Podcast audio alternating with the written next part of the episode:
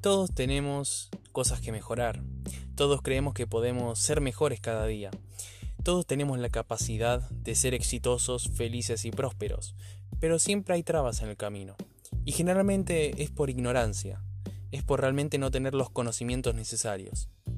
Y para algo tenemos tus primeros pasos hacia el éxito, el podcast dedicado exclusivamente al desarrollo personal, a la mejora constante, donde se tocan temas tan interesantes como la mente, los hábitos, comportamientos y emociones que tenemos habitualmente, y también hacemos reflexiones sobre la vida, que podemos siempre sacar algo bueno de ello.